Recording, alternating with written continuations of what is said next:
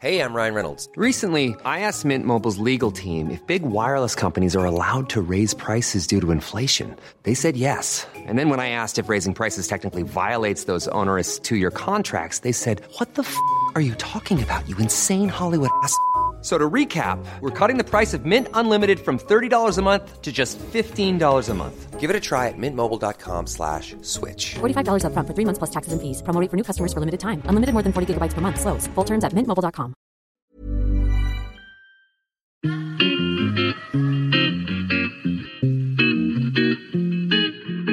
Salut les gars, je suis Anne-Laure Baratin et vous écoutez le podcast Genre de fille. Chaque semaine, je reçois une fille unique en son genre pour parler sans tabou de mission de vie, de galère, de déclic ou non, de féminin, de maternité ou pas, tout ça, tout ça. Par leur parcours, leur engagement et leur choix de vie, elles m'ont bluffé et j'ai à cœur de vous les faire découvrir. Je sais qu'elles vous inspireront. J'espère maintenant que leur parole vous permettra d'avancer, de choisir, de décider.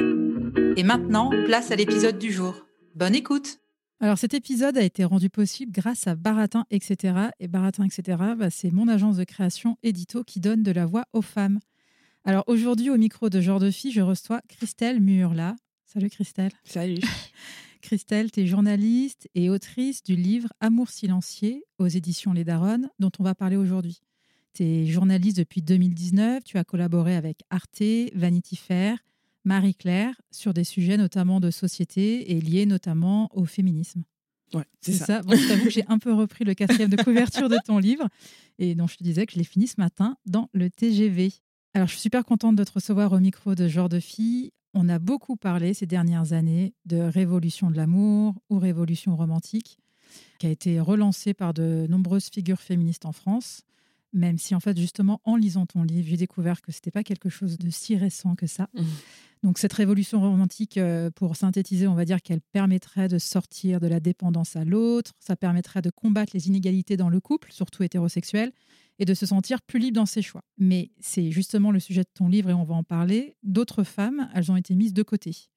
Tu fais ce constat un peu amer, c'est que cette révolution amoureuse, elle s'adresse pas à tout le monde. Les femmes racisées, les femmes précaires, hein, les, les pauvres, les banlieusardes, les handicapés, les mères célibataires, elles sont pas de la partie dans cette euh, révolution. Et on va commencer en fait cette interview parce que c'est Chloé Thibault, qui est aussi autrice d'un autre livre et qui est passée dans le podcast euh, récemment, qui m'avait euh, parlé de toi comme une invitée qu'elle aimerait entendre au micro de genre de fille. Je lui ai donc demandé pourquoi elle voulait t'entendre au micro de genre de fille et voici la note vocale qu'elle m'a laissée. Je suis depuis euh, quelque temps le travail de Christelle et j'ai eu le plaisir de partager un déjeuner avec elle juste avant d'enregistrer euh, le podcast qu'on a fait toutes les deux, toi et moi. Et je, suis très admirative de, son parcours, de son travail, euh, notamment les enquêtes qu'elle mène. J'avais été évidemment très marquée par l'enquête qu'elle a sortie sur les girl boss, les, médias féministes au service de girl boss. Et j'ai adoré son essai qui s'appelle euh, Amour silencieux, qui m'a vraiment permis, euh, moi, d'apprendre déjà et de déconstruire la vision que j'avais des, relations amoureuses et de tout ce qui est écrit autour des relations amoureuses, puisqu'elle, elle s'intéresse à la place des femmes noires au sein de la révolution romantique. Et euh, je, trouve que cet essai est, est brillant et que d'une manière générale, euh, Christelle écrit vraiment des articles euh, très nécessaires. Ça te fait quoi d'entendre ça C'est la première fois. Alors voilà, ça va être. euh, Ah J'en là suis à plus de 75 épisodes. Et c'est la première fois que j'insère un petit témoignage d'une ancienne invitée qui parle d'une future invitée. Et Waouh c'est vrai. Attends, c'est sympa, c'est agréable à entendre, non Ah non, mais c'est hyper euh, sympa et, et, et, et Chloé, vraiment, je l'adore. euh, c'est vrai qu'on s'était rencontrés bah, juste avant qu'elle enregistre euh, ce podcast avec toi.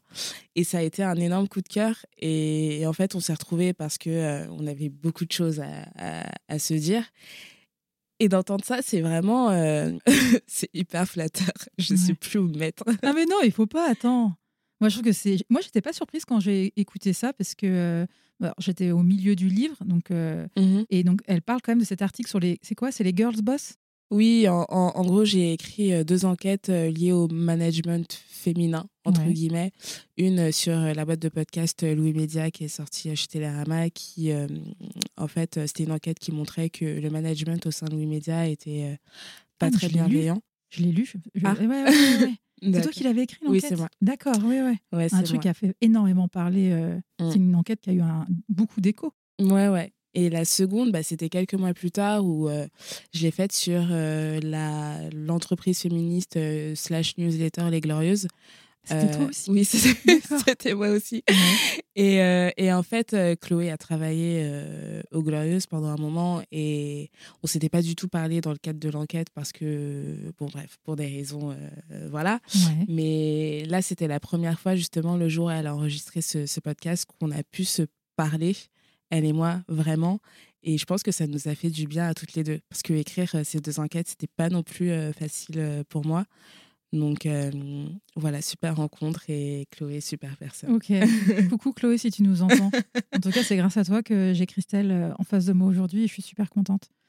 Alors, mais tu vois, je ne savais pas du tout pour ces, pour ces deux enquêtes-là que j'ai lues parce que Mhm. euh, même avant de faire un podcast, j'en avais entendu parler. Et aussi, c'est marrant que tu parles de cette enquête sur les Glorieuses et sur Rebecca Amsalem, c'est ça? Pareil aussi, j'avais lu ça et c'était assez hallucinant. En mode management, euh, je ne sais pas si j'ai le droit de le dire, management toxique. euh, Enfin voilà, c'était quand même, euh, c'était fou. Bah, bravo pour ces enquêtes, parce qu'en tout cas, je me souviens de ces deux papiers et ça m'avait marqué. Alors, mais aujourd'hui, on va parler de ton livre euh, qui est sorti. Il est sorti quoi, fin 2022 Euh, oui, en novembre, en novembre D'accord. 2022, ouais. Et là, quelques mois après, euh, comment tu te sens? Attends, je te pose la question en fait, parce que ce matin, quand j'ai fini ton livre dans le train, tu dis justement à la fin du livre. Si ça se trouve, quand je relirai ce livre d'ici quelques mois, je le trouverai nul ou peut-être pas. Alors justement, tu le trouves comment? Bah, je sais pas. Euh, non, mais c'est parce que après, moi, j'ai le cerveau qui tourne un peu en continu euh, tout le temps. Là, je- j'en suis euh, au stade où j'ai envie de rajouter un milliard de choses, Ouais. où je me dis qu'il manque un milliard de choses. Donc, tu vois, c'est pas. euh, Tu te dis mince, j'aurais dû mettre ça. J'aurais dû mettre ça, j'aurais dû mettre ça, puis là, il manque ça, puis ça, j'aurais dû développer, etc. Puis après, c'est aussi systématique chez moi, c'est que je suis jamais satisfaite à 100% de mon travail et je suis toujours plus exigeante avec moi-même. Donc euh, voilà, c'est des prévisibles. Mais c'est vrai que après, quand je vois les réactions que, ça, que le livre suscite, quand on m'écrit pour me dire ce que ça a pu provoquer chez n'importe quel profil social de femme, justement, je me dis, sois moins exigeante avec toi-même, puisque ça a l'air d'avoir vraiment parlé aux gens, quoi. Même si euh, je pense qu'il manque encore des choses dedans. Mais, euh, mais c'est vrai que non, j'en suis quand même contente. Ok, Ouais. c'est bien, t'arrives à le dire. Oui. Ça a pris des mois. Je crois que c'est la première fois que je le dis. hein. Mais, euh, mais oui, ouais, j'en je suis suis contente contente. que tu le dises euh, au micro de genre de fille. Alors justement, quand tu parles d'amour silencieux, c'est le titre du livre, bah, de quel amour parles-tu au juste? Moi, je l'ai lu, mais pour celles et ceux qui l'ont pas lu. bah, déjà, l'amour qui n'est pas romantique, parce que j'ai l'impression que lorsqu'on me parle d'amour, euh, c'est systématiquement l'amour romantique, alors qu'il y a l'amitié, il y a l'amour euh, intrafamilial, euh, l'amour communautaire aussi.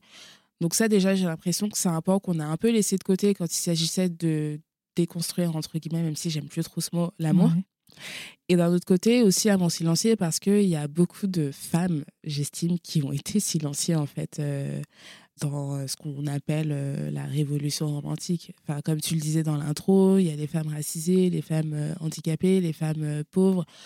Il y a beaucoup, beaucoup de types de femmes que j'ai pas forcément retrouvées dans les productions euh, liées à, la déconstruction de l'amour hétéro, etc. Et je trouvais ça dommage, en fait, de ne pas les entendre, parce que c'est la classe sociale femme, s'il y a une classe sociale femme, elle est tellement hétérogène, et j'ai un peu l'impression que dès qu'il s'agit de parler de genre, de féminisme, ou euh, de tout ce qui est attrait au genre, bah, ces femmes-là, on les entend systématiquement peu. Et là, je me suis dit, bah, autant en parler, quoi. Il y a cette phrase, moi, qui m'a marquée. Alors, euh, je cite, euh, elle n'est pas de toi, mais dans le livre, tu utilises la phrase Toutes les femmes sont blanches et tous Mhm. les noirs sont des hommes, mais certaines d'entre nous sont courageuses. Ouais. Est-ce que tu peux l'expliquer? Ouais, donc ça, c'est une euh, phrase qui est issue d'un ouvrage collectif qui date des années 80. Euh, C'était une anthologie qui revient sur le black feminism euh, aux États-Unis. En fait, la phrase, elle est hyper claire, je trouve. Toutes les femmes sont blanches. Pourquoi? Parce que quand on s'imagine les femmes ou la femme, justement, quand, on, quand il s'agit d'évoquer euh, la place des femmes dans la société, que ce soit euh, dans le domaine professionnel, dans le domaine euh, amoureux, dans le domaine médi- médical, ou évoquer aussi les violences sexuelles, par exemple, enfin tout ce qui est attrait aux violences systémiques qu'encourent les femmes, on se représente des femmes blanches. Quand il s'agit d'évoquer le féminisme, quand il s'agit de faire parler des femmes féministes, on fait parler des femmes blanches. Et aussi parce que, mais ça je développe en long et en large dans le livre, j'ai un peu l'impression que les femmes noires, en tout cas, donc là je parle vraiment des, femmes noires, ne sont pas considérées comme des femmes. Euh, c'est vraiment un genre à part entière et il faut performer sa féminité en fait pour être considérée comme une femme et pour euh, qu'on puisse aussi nous donner la parole et nous laisser prendre la parole pour dire bah, nous aussi on est des femmes et nous aussi on a des problématiques spécifiques liées à la misogynie, le sexisme, etc. Tous les noirs sont des hommes. Pourquoi? Parce que bah, quand il s'agit d'évoquer euh, des problèmes de racisme, euh, que ce soit le contrôle euh, aux faciès, les violences policières, euh, les, les, discriminations liées à l'embauche, etc. Et ben le racisme, on, s'imagine une victime qui est un homme quasiment systématiquement. Et les femmes noires, elles sont à la jonction des deux, du sexisme et du racisme. Mais le problème, c'est que que ce soit dans le féminisme, on n'est pas, en tout cas en France et en Occident, on n'est pas majoritaire, donc on est même très minoritaire, et que ce soit dans le racisme, eh ben, on s'occupe tout d'abord de problèmes plutôt spécifiés aux hommes. Oui, ouais, complètement. Et du coup, ça fait que nous, on, se retrouve euh, entre, entre deux feux où on n'est pas forcément écouté d'un côté et on n'est pas forcément non plus écouté d'un autre. Et on est obligé de se défendre nous-mêmes, en fait, euh, parce que personne ne va venir nous défendre et parce que euh, on a un peu la dernière roue du carrosse, j'ai l'impression, dans, dans les luttes. Tu donnes un exemple que je trouve extrêmement parlant. Tu dis que toi, à l'âge de 15 ans, tu as lu une enquête tu parles dans ton livre effectivement que quand on est une femme noire, c'est t'es ou euh, hyper sexualisée mmh ou tu dis hyposexualisée, c'est ça? Non? Ouais. Ou, si, oui, c'est ça. Je me bah, souviens pas, si je le bon terme. Ouais. Genre euh, les mecs qui disent euh, moi j'aime pas les blacks ou alors ah ouais les blacks, toi t'es une sauvage jolie ou enfin voilà. Et tu dis que tu dis cette enquête et d'ailleurs tu le dis, tu te demandes comment cette enquête a pu paraître il y a un truc qui t'a marqué où je me suis dit, mais c'est vrai, ça va être horrible de lire ça, où en gros, euh, les, les, femmes noires sont les moins appréciées sur les sites de rencontres, c'est ça? En fait, c'est deux trucs, mais c'est deux trucs qui sont complètement liés. En gros, la première enquête, donc euh, moi, c'est. Enfin, à l'époque, euh, quand j'avais, quand j'étais, moi, j'ai su que je voulais être journaliste euh, hyper tôt. Euh, je devais être en sixième, tu vois. Donc, je lisais beaucoup la presse déjà au collège. Et quand j'avais 15 ans au lycée, j'étais tombée sur un article du Plus du Nouvel Observateur qui n'existe plus aujourd'hui, mais c'était comme une espèce de blog du Nouvel Observateur qui relayait justement une enquête paru dans un magazine extrêmement scientifique américain qui disait les femmes noires ne sont pas les femmes les plus, enfin sont considérées comme les femmes les moins belles de toutes les races euh, parce que euh, elles ont euh, plus de testostérone que la normale. Donc c'est une étude qui est complètement raciste, mais une étude quand même scientifique qui a été dirigée par un scientifique, donc avec vraiment des données et il voulait appuyer la thèse que les femmes noires sont les femmes les moins belles en fait. Ça c'était en quelle année? C'était en 2011 Ah ouais, quand même. Ouais, 2011, ouais, j'avais 15 ans. Ouais, ouais, ouais. Donc c'était il n'y a pas si longtemps que ça en soi. Et euh, le plus du Nouvel Observateur a relayé cette, euh, cette enquête en disant effectivement cette enquête est raciste. Mais moi, la question que je me pose, c'est pourquoi relayer cette enquête en fait? Si c'est pour dire cette enquête est raciste alors qu'elle aurait pu juste passer inaperçue. Tout simplement, elle aurait pu juste passer inaperçue au lieu de dire ah bah cette enquête est raciste. Elle montre que les femmes noires ont plus de testostérone donc elles sont considérées comme les plus moches euh, de toutes les femmes quoi. La, seconde enquête dont tu parlais, c'est une enquête euh, qui a été publiée par euh, OkCupid, donc le site de, de rencontres en ligne. Ouais. voilà, le site de dating. Elle date de 2014. Et justement, aux États-Unis, du coup, on peut faire des statistiques ethniques, donc c'est possible d'avoir ces, ces données-là. mais OK Cupid, ouais. en France, c'est interdit. Donc, euh, c'était hyper compliqué d'écrire ce livre sans, statistiques ethniques en France. Et en fait, l'enquête OK Cupid, elle montre que euh, sur, euh, bah, sur leur appli, les femmes noires sont les femmes les moins swipées, en fait. Les, donc, de facto, les femmes les moins désirées. Et pour les hommes, ce sont les hommes asiatiques. Voilà. Donc ça, euh, donc ça j'ai découvert cette enquête en 2014. Donc en 2014, j'avais quel âge? J'avais 18 euh, ans. C'est assez compliqué de se construire euh, comme ça dans ta féminité, surtout à ces âges-là où, où tu te cherches, quoi. Où, où tu te cherches, où tu es obligé de... Enfin, ouais, es, où, où, la société te pousse justement à surperformer le fait que tu sois une femme, etc. Bah, tu as quand même des éléments censés être scientifiques qui démontrent que tu ne l'es pas ou alors que tu dois prouver que tu l'es? Il y a un terme que j'ai découvert aussi euh, qui s'appelle la misogynoire. Mmh Est-ce que tu peux euh, ouais. Ouais, ouais, Donc la misogynie noire, c'est un terme qui a été, euh, en fait, il a été inventé par une universitaire américaine qui s'appelle Moya Bailey, donc dans les années 2010.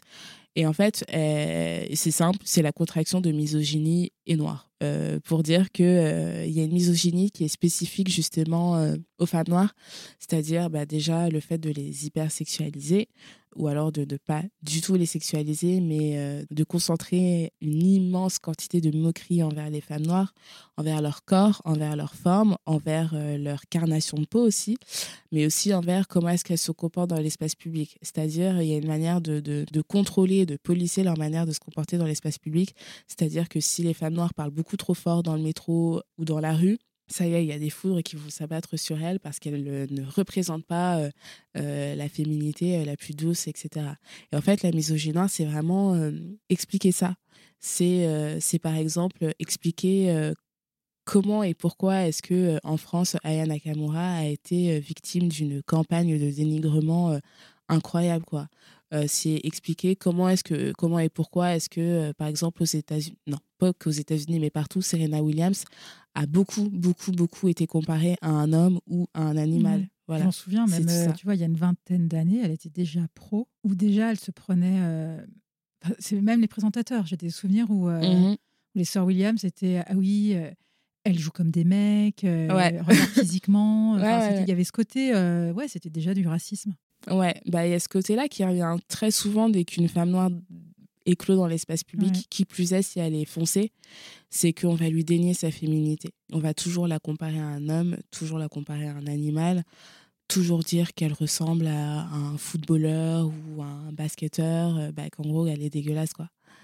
Je pense qu'aucune femme noire foncée n'y coupe en Occident. Tu donnes aussi l'exemple, euh, moi qui m'a marqué des séries télé. Ouais. Tu dis qu'il y a encore du boulot et qu'effectivement, euh, euh, en gros, plus tu as la peau foncée, moins tu as de chances d'être un personnage de série ou que tu parles des couples mixtes. Tu donnes l'exemple du couple dans la série This Is Us ouais. de Randall et, et Bess. Ouais, Bess.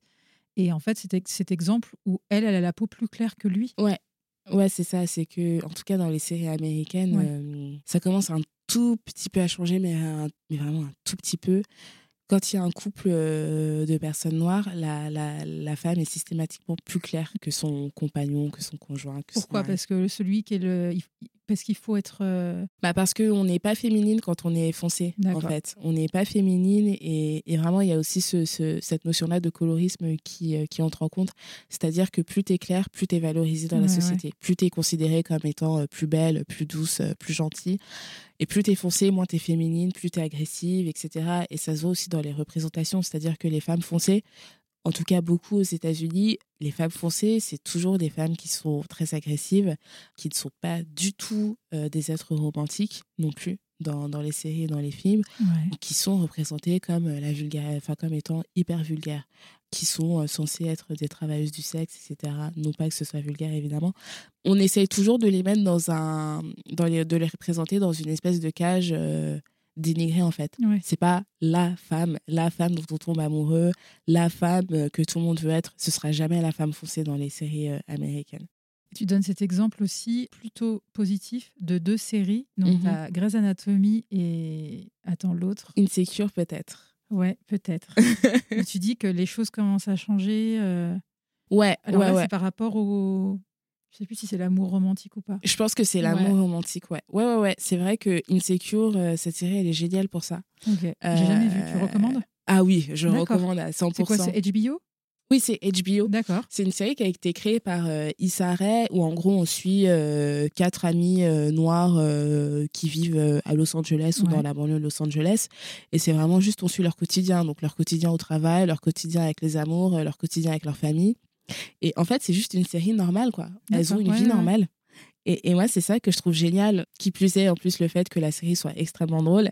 Mais elles ont juste une vie normale. Et euh, les deux euh, personnages principaux, donc deux femmes, sont foncées de peau. Et elles ont une vie normale, quoi, en fait. Elles sont pas. Euh, leur vie amoureuse, elle est, elle est comme n'importe quelle vie amoureuse. Enfin, il y a quand même des dynamiques de race qui s'impliquent, mais très vite fait, très rapidement. C'est juste quand elle, elle se demande euh, Ah, bah, pour une fois, là, je sors pas avec un homme noir, etc. Est-ce que ça change pas? Et ça s'arrête là. Il n'y a pas de traumatisme, il n'y a pas de violence comme euh, les relations entre personnes noires très souvent représentées comme étant violentes. Il n'y a pas de tout ça. C'est juste euh, normal, c'est feel good et ça fait vraiment du bien. Quoi. Ah bah, je, je, je vais le regarder, on en parlera. Il y a quelque chose dont tu parles aussi et que je trouve extrêmement intéressant. Et là, je te cite, tu dis je ne suis pas sûre qu'une femme noire et précaire puisse sortir de l'hétérosexualité de manière sereine. Mhm. Ou alors elle n'y pensera pas, car elle tentera de survivre aux autres systèmes de domination qu'elle subit d'ores et déjà. T'expliques que le fait de tous ces nouveaux schémas ou ces manières de nous faire, euh, de repenser un peu euh, les frontières de l'amour, je ne sais pas si, si j'utilise les bons termes, en fait, euh, ouais, ok, quand tu as le temps, quand tu es privilégié, mais c'est vrai que si tu galères financièrement, si tu es une mère célibataire, tu t'extirpes pas du couple comme ça en deux secondes. Ouais, euh, c'est ça. ouais. C'est ça.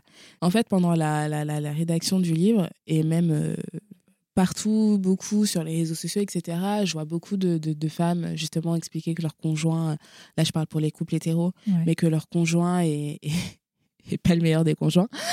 Et, et très souvent, ce qu'on leur répond, c'est quitte-le. Alors, ok, oui, mais qui peut quitter son conjoint comme ça en 30 secondes? Franchement, pas grand monde. Non.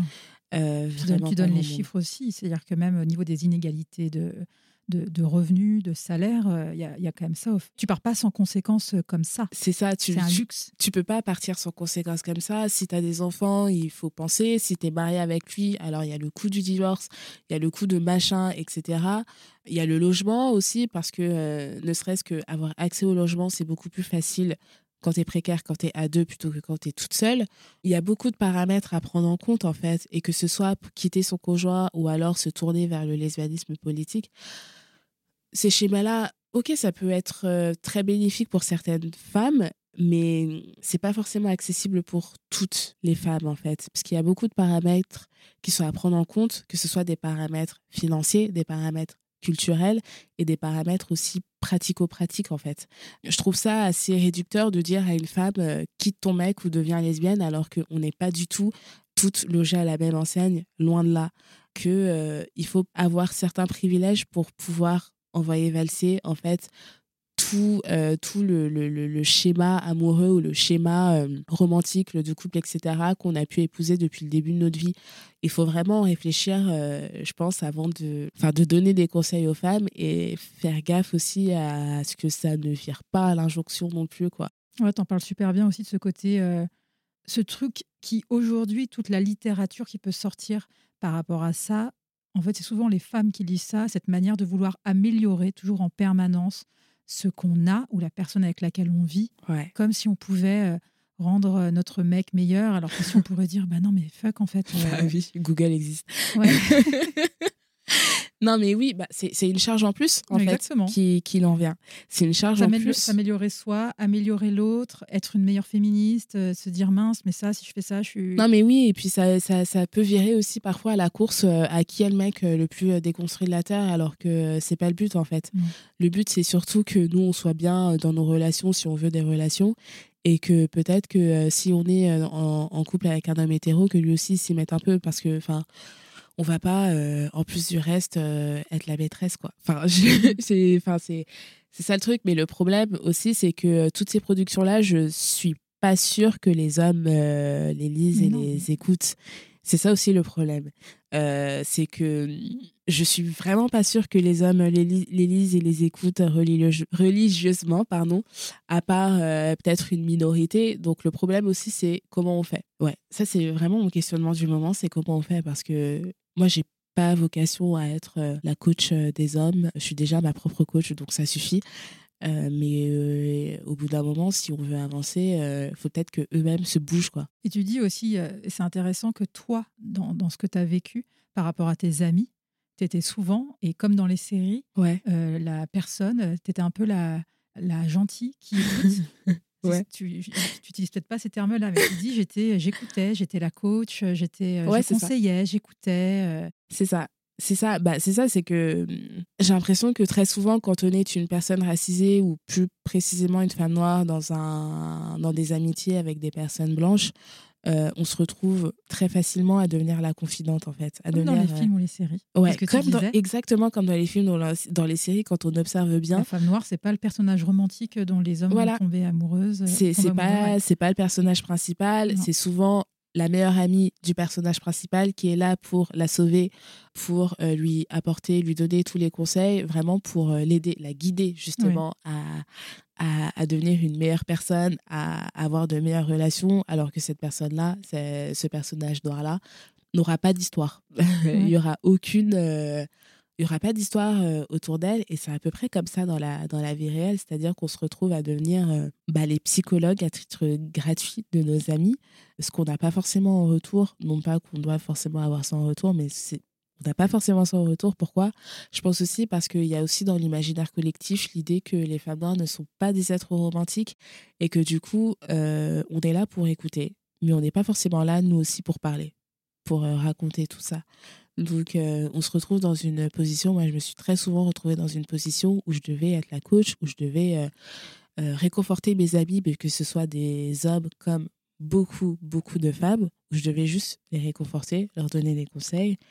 Et moi, on me demandait jamais, bah, toi, dans ta vie amoureuse, comment ça se passe? Parce que je pense qu'elle ne s'imaginait pas que je puisse en avoir une, parce que cette idée qu'on n'est pas des êtres romantiques reste quand même assez ancrée dans l'imaginaire collectif des gens. Comment ton livre, il a été. Euh, bon, il est sorti il y a quelques mois. Est-ce qu'il y a un avant et un après pour toi? Tu as pu en parler comme tu voulais en parler. Comment il a été reçu, en fait? Bah, Il a été super bien reçu. Je pense qu'il en a gêné. C'est vrai? Je pense qu'il a gêné. Ouais. Je pense gêné qui? euh, je pense qu'il a gêné des. Ah, je parle de profils sociaux, hein, pour le coup, pas de personnes. Euh, voilà. Mais je pense qu'il a pu gêner certaines femmes blanches notamment certaines femmes blanches parce que je ne suis pas forcément tendre avec elles et parce que je dis que dans les problématiques que peuvent euh, rencontrer, que ce soit les femmes, euh, bah, les femmes minorisées, en gros, il n'y a pas que les hommes qui sont les problèmes, mais aussi les femmes blanches bourgeoises qui peuvent aussi être le problème.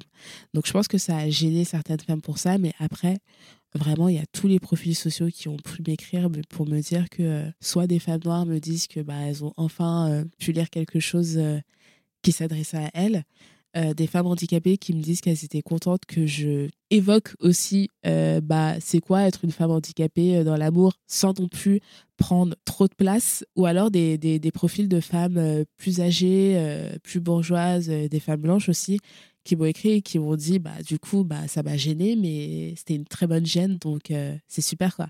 Vraiment les retours sont hyper généreux, hyper cool. Je m'attendais pas à ça. Moi je m'attendais à ce que ce soit un livre qui qui passe inaperçu, je t'avoue et c'est pas le cas. Donc euh, voilà. tu dis euh, j'aurais bien aimé le lire ado ou au début de ma vie d'adulte pour savoir que je n'étais pas seule. C'est génial de se dire qu'il y a sûrement des femmes ouais. plus jeunes qui le lisent et ouais.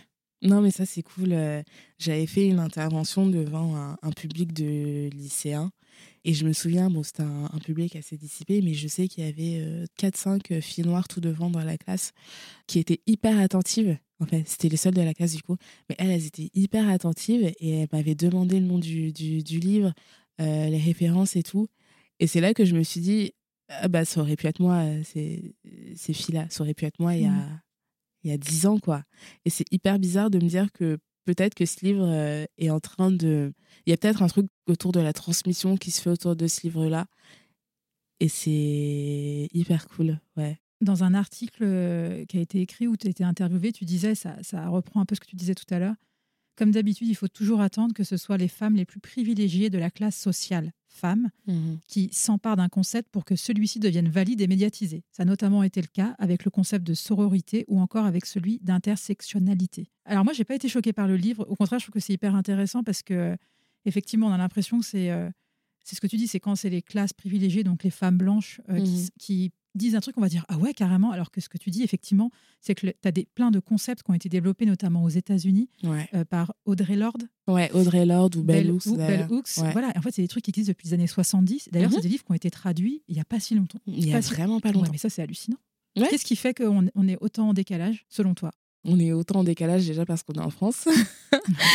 Très honnêtement, je pense qu'on est en décalage pour à peu près tout, mais aussi parce que, euh, et là je vais être assez critique, c'est qu'il y a une espèce de, de mainmise en fait sur les questions féministes d'un petit groupe de, de, de, de femmes, et ce n'est absolument pas personnel, je tiens à dire Bien ce que je veux dire, mais il y a une espèce de mainmise d'un petit groupe de femmes sur euh, les questions féministes, de femmes qui viennent toutes à peu près de la même classe, donc des femmes blanches qui sont valides, euh, plutôt hétéro généralement, euh, d'un milieu assez privilégié, euh, des médias, etc., qui fait que la parole n'est audible que si euh, ce sont ces femmes-là qui, qui parlent, en fait, tout simplement.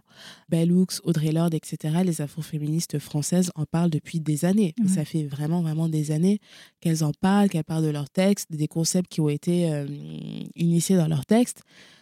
Mais euh, personne n'écoutait, en fait. Personne n'écoutait parce que ce sont pas celles qui représentent le féminisme considéré comme le plus mainstream. Et du coup, il faut marteler encore et encore et encore et encore que ces choses-là existent ailleurs.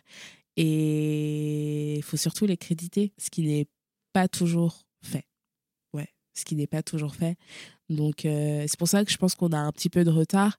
Et par exemple, Bell Hooks, aujourd'hui, il y a un, revi- un revival de, de Bell Hooks. Tout le monde la découvre, tout le monde est fan, elle est traduite de partout. Mais euh, elle est... tout le monde devient fan depuis quand? Depuis qu'elle est morte, en fait. Enfin, c'est Mhm. assez, euh, assez dingue depuis qu'elle est morte. Depuis que des femmes afro-féministes ou féministes noires ont dit de manière très, très, très, très forte. Bellux a dit ça, ça, ça, ça, ça, il y a hyper longtemps. Il serait répète peut-être temps d'arrêter de répéter ce qu'elle a dit à son compte et de juste la, la créditer. Mais il aura fallu des années avant que ça puisse euh, devenir audible et que euh, ces livres euh, traduits en France euh, se vendent comme des petits pains, quoi. On va finir là-dessus. Merci Mhm. Christelle. Merci à toi, c'était super cool.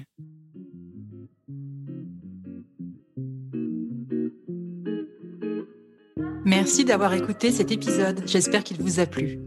Si c'est le cas, partagez-le autour de vous et sur les réseaux sociaux. N'hésitez pas non plus à laisser un avis positif à propos de Genre de Filles sur vos applications de podcast. Pour ne rien manquer de Genre de Filles, suivez-moi à Anne-Laure Baratin sur Instagram. Si vous avez des compliments, des critiques ou des réflexions, n'hésitez pas. Merci à Marvin Marchand pour la musique du générique. Bonne semaine et à très vite. Salut